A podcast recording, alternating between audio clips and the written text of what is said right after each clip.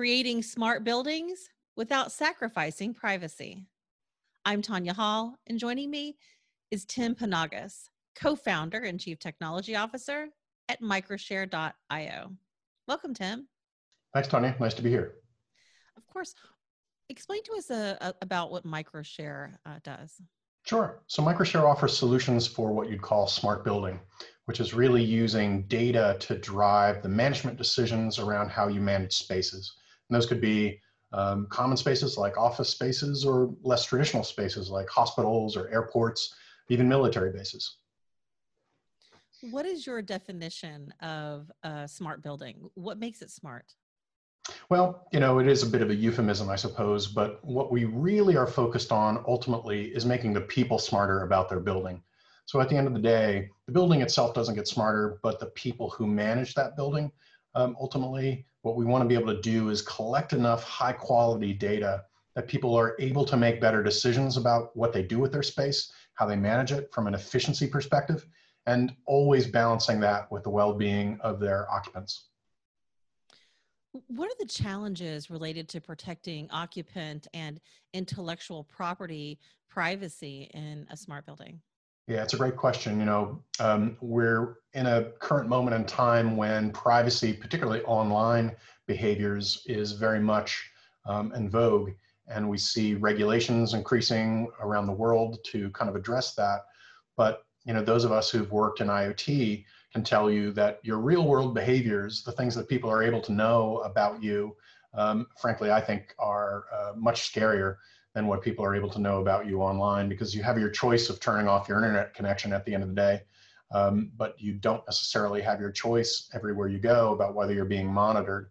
And so the potential that people view these as um, big brother um, uh, nefarious measurements, um, I think is, is, is quite severe in the IoT space. And as you think about the places you work, the, the, the spaces that you interact as an employee or as a customer, um, you don't want to be looking over your shoulder and wondering um, what people are watching you, what they're measuring, and what they're doing with that information. So really, I think it's incumbent upon technologists and the businesses that manage these spaces to kind of get ahead of that problem and, um, and give people some comfort that the data that's being collected about them is in their best interest and not being used for something that's creepy or nefarious.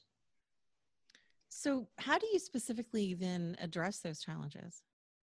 So, our approach, I think, is quite different than what we see in most of the rest of the marketplace. We kind of went back to first principles with thinking about how data that gets measured from the real world ought to be thought of and the normal pattern I think you see is that if I own a device and I put it in a place, that data stream comes to me as the single owner. I have a database and then I get to use it. And that sort of stovepipe of data is kind of just built into our natural assumptions about the world. But actually, we don't really need to think about data that way anymore, and we just haven't taken the time to rethink it. So, one of the things we have done is built the underlying data structures so that every piece of data, every row in the database, for instance, can have more than one owner. So recognizing that I might put the security camera in the building, but the tenants of that building, the employees that work for that tenant, the customers of that business that transit that space, all should have an ownership stake in the information that is ultimately about them in the way they interact with that data. So it's not just the owner of the video camera anymore. We keep track of the fact that uh, you and I are both co-owners of any piece of video that has us in the given frame. And that um, that's a challenge, but ultimately once we know who those owners and co-owners of this information are, then we can actually know whose policies, whose, whose privacy um, should we be respecting when we uh, transact with the data with COVID, how do you balance contact tracing of those who occupy the space with individuals' needs for privacy?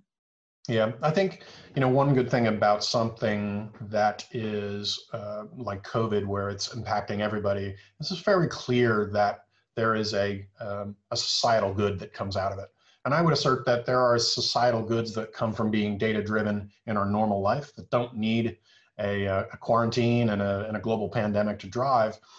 And um, I'm hoping there's actually a, a, public awareness of that as we go through. But I think that does give people the ability to experiment a little bit more than they normally would because we find traditional businesses, they hear privacy, they think it's scary, and they want to kind of stay away from data almost as a knee jerk reaction. But ultimately, I think the employees want to feel safe.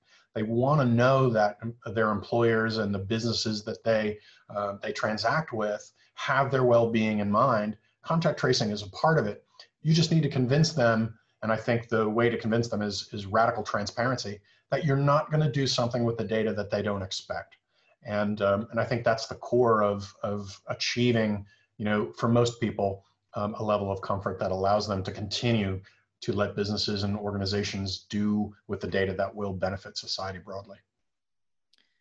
So, what are the privacy questions and issues organizations should consider before moving into a smart building?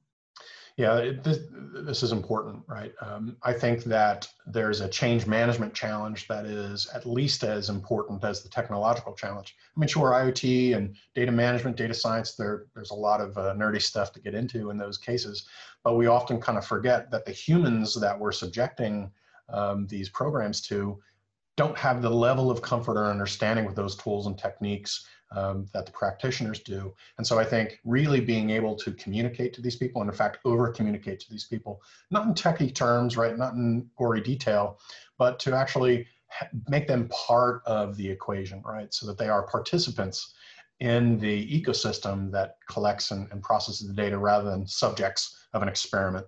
And I think that sort of notion, um, if you can convey that through communication, um, really goes a long way to uh, opening people up to um, curious experimentation rather than you know negative reaction.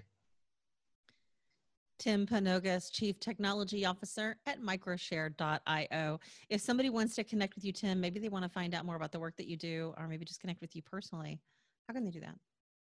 Uh, you can find us on the web at microshare.io and connect with me at, mic- at on Twitter at, at microshare underscore CTO. Thanks for joining us, Tim. My pleasure. And find more of my interviews right here or at tanyahall.net. Thanks for watching.